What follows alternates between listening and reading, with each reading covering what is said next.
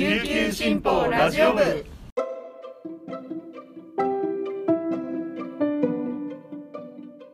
おはようございます。沖縄から届ける声の長官琉球新報ラジオ部です。2021年9月1日水曜日本日のパーソナリティはデジタル推進局の上里あやめが担当します。今日の那覇の予報は晴れ時々曇り最低気温は26度最高気温は32度となっています。今日から9月が始まりました。8月を振り返るとコロナ禍で夏を満喫するっていうのはなかなかできなかったなと思います。ただ私の家の近くに最近ぜんざい屋さんができたんですね。そこよく行くんですけどそこのぜんざいを買って食べてる時は夏だなーって感じています。9月に入ってもまだまだ暑いので熱中症には気をつけていきましょう。それでは本日のピックアップニュースをお届けします。最初のニュースです。学力テスト県内中3全国と差縮小。小6国語は上回る。文部科学省は8月31日全国の小6と中3が5月27日に受けた全国学力学習状況調査全国学力テストの結果を公表しました。国語と算数数学の2科目で県内の中学生は両科目とも平均正答率が全国最下位でしたがいずれも全国との差を縮めました。小学生の国語は前回同様に全国平均を上回りましたが平均点と僅差でした。算数は平均点を伸ばしましたが全国平均を下回りました。2021年度の全国学力テストは新型コロナの影響を受け調査日を1ヶ月遅らせました。2020年度は中止となったため2年ぶりの実施でした。調査では児童生徒と学校に普段の生活や学習意欲などを聞くアンケートもありました。アンケートからは沖縄は新型コロナの影響で臨時休校や短縮授業などを実施した学校が多く休校中の情報通信技術 ICT の活用に課題が多かったことが明らかになりました。就学援助を受けている児童生徒数も全国平均より多くコロナ禍での家庭学習環境の差が結果に影響していることが考えられます。次のニュースです。米軍感染人口比500人超コロナ在沖10万人あたり推計。在沖米軍基地内の新型コロナウイルス新規感染者が8月30日までの直近1週間で240人となり人口10万人あたりに換算すると500人を超えると推計されます。沖縄で直近1週間の人口10万人あたり新規感染者数が過去最多の322.72人で世界最悪レベルに達した。この数値を大きく上回ります。県が発表した在沖米軍基地内の新規感染者は30日に51人に達し今年最多を更新しました。直近1週間でも24日に49人25日に40人29日に36人に達するなど1日平均34.3人の感染が確認されました。県の資料によると在沖米軍の軍人軍属家族は2011年6月末時点で合計人数は4万7300人です。その後は情報が提供されていません。当時の数字から試算すると直近1週間の人口10万人あたり新規感染者数は506.4人に達します。最後のニュースです。中国表記の物体漂着。小浜島ロケットの破片か竹富町小浜島の海岸で8月30日ロケットの破片のような漂着物が確認されました。表面には中国などの文字が入っていました。住民が発見し八重山署の駐在員を通じて町に連絡がありました。町は県などと対応を調整しています。発見場所は小浜島の久崎地区の海岸です。漂着物は長さ4メートル幅2.5メートル匂いなどはなく周辺への影響も確認されていません。超防災危機管理課によると漂着物は15日頃から現場海岸から沖合に200メートルほどにある軍艦岩と呼ばれる岩に引っかかっていたのを住民が確認しました。町は県などと対応を協議中ですが町職員の離島出張にも PCR 検査が必要となっており31日時点で現場の確認はできていません以上本日のピックアップニュースでした今日紹介した記事の詳しい内容は琉球新報の紙面とウェブサイト琉球新報デジタルからもご覧いただけますのでぜひアクセスしてみてください。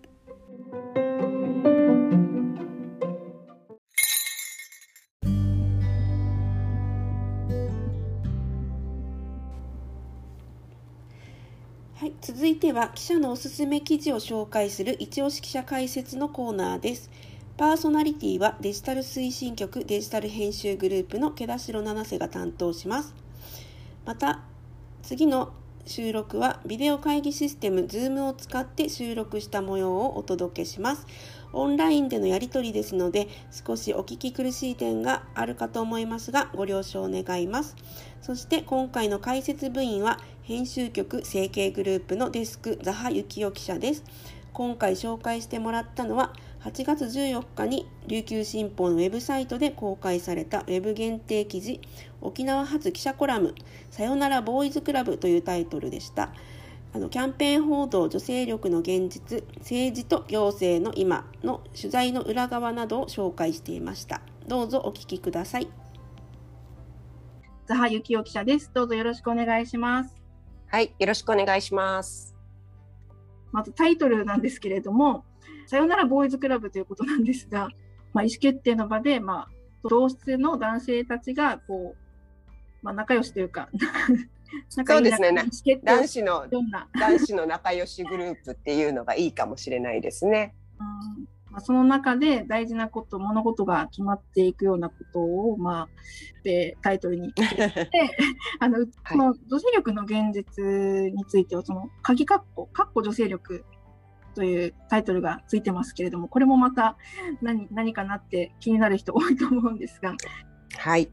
まずあのボさようならボーイズクラブっていうタイトルつけたのは私じゃなくてあのデジタル推進局のスーパーデスクの島野さんが私の原稿を出してみて最初はちょっと陳腐なこの取材の裏側みたいなタイトルを仮でつけてたら、あのさよならボーイズクラブという、まあ、素敵なといったらキャッチーというか皆さんがあって思ってくださるあのタイトルをつけていただきました。まあ、そのタイトルのきっかけというのが今沖縄県の玉城デニー知事が、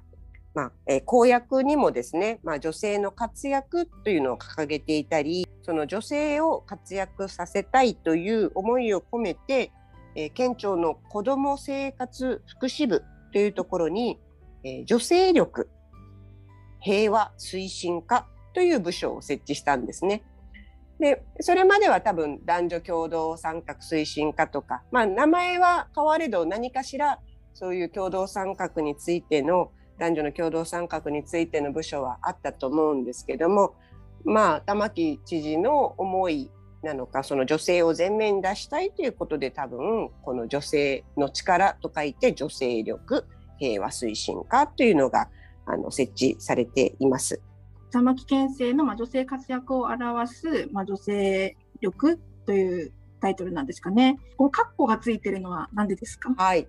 そこはすごく皆さんからもあのいい意味でもあのどうしてという意味でもあの反響いただいたんですが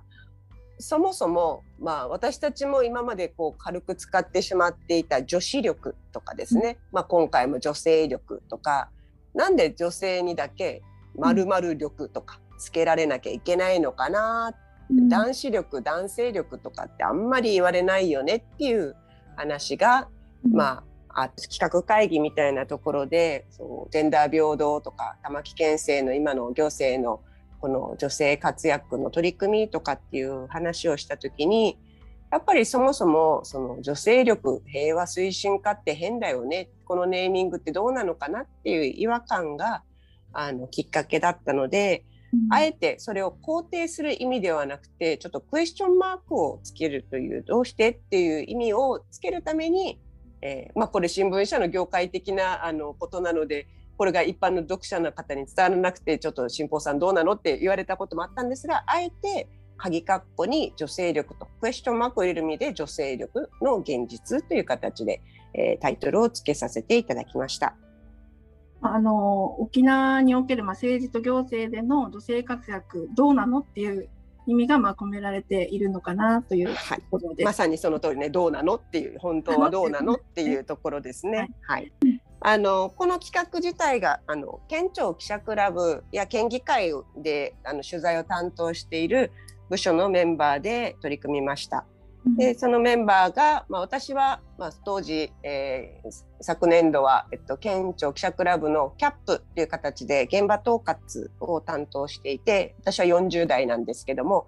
えー、他の同僚は、えー、20代30代、まあ、男性の記者も女性の記者もいるっていう形で、えー、始めています。であのこの企画についてはあのこのメンバー6人が一番なんかこう議論で盛り上がったのがやっぱりこの玉城知事の、えー、ジェンダー平等政策だったりやっぱりそもそもこの女性力とかって言うけど今あの県議会議員女性何人いるんだろうとか国会議員に沖縄関係の国会議員に女性いなくなっちゃったよねとかそういうことで話が盛り上がっていってじゃあやっぱりみんなが関心の高いところをやっぱりやっていこうということで企画がまとまっていきました。うん、男性の上司も非常に好意的だったんですがじゃあ政治部もいいけどこうこの関心の高いメンバーでジェンダーについて関心の高いメンバーで取材班を作ったらどうかって言われたこともあったんですね。でそれもパッと聞いた感じではいいことのようにも聞こえるんですけどいやいやこれをこういわゆるま男性が非常に優位に立っている政治の現場の担当している記者たちでやる。この部署の政治部でやるってことに私たち意義があると思ってたのでいやいや政治部の企画としてやりたいということで、まあ、説明したりとかあとは、まあ、例えば女性がその政策決定の場にいない少ないということで何かこの損をしたのか損失があったのかそういうことを、まあ、女性がいないことによるこう損失をきちんと明らかに証明していくことで女性がいなきゃいけないんだよみたいなあの報道もしてしたらどうかという内容を求められたこともあったんですね。でそれに対してちょっと私は違和感を感じてなんでわざわざそもそも男女平等って掲げながら今までこんなに遅れていることを改めて取り上げなければいけない現状自体がおかしいのにこう女性がいないことによる損失を証明しなければいけないっていうことに対して非常にショックだったんですねそういう発言をされたことに。そしたらまあこの私よりも若いこの同僚たちがいやいやそもそも例えば人口の、え、比率は男女はこう、まあ、50-50のにその50-50が全然反映されてない女性がいない少ないっていうことがそもそもの問題でしょっていうことを指摘もしてもらってこういろいろこう壁というか、まあ、うちも社内の壁があったりもしたんですけど、そういったものをきちんと説明したりこう仲間同士で同僚同士でこうコンセプトをきちんと固めながら、えー、取り組んできたというところです。2回目のコラムではザハさんご自身の、まあ、経験ワシントンに行った時の、まあ、経験ですとか今までの取材の経験とかもいろいろ書いてたと思うんですけれども、うん、そのはい、そのことと今回の流れというかそもそもジェンダー報道にまあ関心はあったんですかね？と、う？ん、やっぱり社会に出てからですよね。会社で働き始めてだんだんだんだんこのこう取材先からの見方とか社内の雰囲気とかっていうのがああってやっぱ男性ばっかりの職場だなとかっていうのを感じたりでその後またやっぱり結婚とか出産とかっていうのを通した後にいきなりその後ザハ記者だったのがいきなりママさん記者っていう捉え方をされたりとかですねなんか社内を見渡してもなんか女性はこういう部署には例えば政治とか経済に前は非常に女性も少なかったですしなんかそういうこう偏りっていうのはあの以前も感じてましたしそれがやっぱりもともとの問題意識としてはあったと思います。あとはまあアメリカに留学した経験とかあとワシントンに特派員として駐在した時期もあったのでワシントンの特派員の時にちょうど当時はトランプ大統領政権下でまあ、例えば性暴力を告発する MeToo ムーブメントが大きく起こっていたりウィメンズマーチといってこう女性たちが声を上げていこうというこうマーチが行われていたりあとブラック・ライブズ・マター黒人差別おかしいよっていうデモがあったりもうすごくいろんなものにこう人々が声を上げてやっぱり今まで差別とか不平等に対して声を上げて政治を変えていこうっていう動きがあったんですね。あそういうものがやっぱり相まって今回とてもタイミングよくあのいいメンバーたちに恵まれて、えー、女性力の現実というこう企画ができたと思っています。本当にあの企画自体もとても反応がやっぱりあったと思うんですけれども、まあ、今回このザハさんのこの2回にわたる熱いコラムに対しての反応はいかがだったでしょうか？はい。まあ私としては熱く書いたつもりではなくてでも今まで思ってきたことをちょっとまとめてみようと、まあ、それまで言ってきたことでもあるしちょこちょこ書いてきたことでもあったんですけど、まあ、まとめてみたら結構こう、まあ、2回にわたる長編になってしまったんですけどもあの、まあ、デジタル推進局のあの玉木恵理子記者がこうツイートをこの記事引用してツイートしてくれてそしたらすごくあのリツイートがたくさんあってパッと見た感じ例えば同じようにこの新聞業界メディア業界で働いている、まあ、男性も女性も含めて記者の方たちがそうリツイートしてくれていたりとかこう沖縄だけに限らずやっぱり広くもちろんそうなんです。すごく問題意識を持っていただいている方にたくさんあの広がっていたい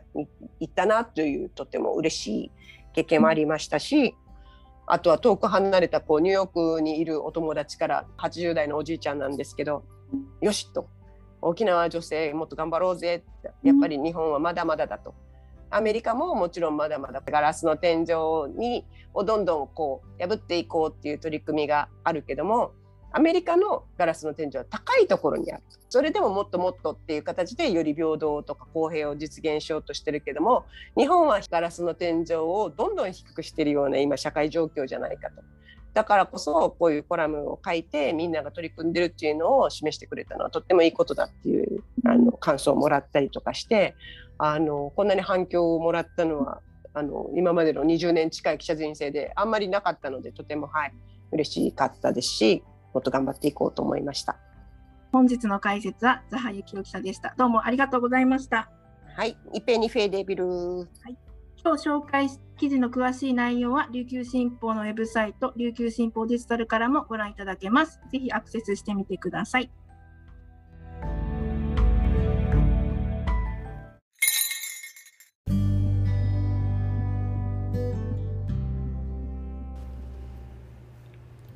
はい皆様本日の記者解説いかがだったでしょうか？私個人としてもジェンダーや女性のエンパワーメントというテーマにとても関心があるので女性力の現実という連載企画やザハ記者のコラムに元気づけられた一人です。取材の裏側もっともっと聞いていたかったですね。ジェンダーの話題になると私もついもっと話したくなってしまうんですけれどもお届けした収録の模様は泣く泣くカットした部分がたくさんありました。また別の形で紹介していけたらと思っています。ザハ記者がワシントン特派員時代に MeToo ムーブメントやウィメンズマーチブラック・ライブズ・マターのデモなど人種差別や性暴力にあった人々が差別や不平等に声を上げて変えていこうという動きを目の当たりにしたという経験も今回の企画に来ているっていうことですけれども常々感じているのは一つ差別の構造が見えてくると他の差別構造についてもどうなのかなって考えるきっかけにきっかけになるのではないかと感じています。差別を押し付けている側加害側が変わらないといけないという点でとても共通しているのではないかとザハ記者も話していました。沖縄に引き寄せて考えると沖縄では過重な基地負担に対してずっと声を上げ続けているという土壌がありますのでその沖縄から日本社会沖縄社会の、ジェンダーギャップについて社会を変えていくために発信を続けていくことにはとても意味があると思っています。はい、それでは今日一日皆さんに素敵なことが起こりますように今日も頑張っていきましょう。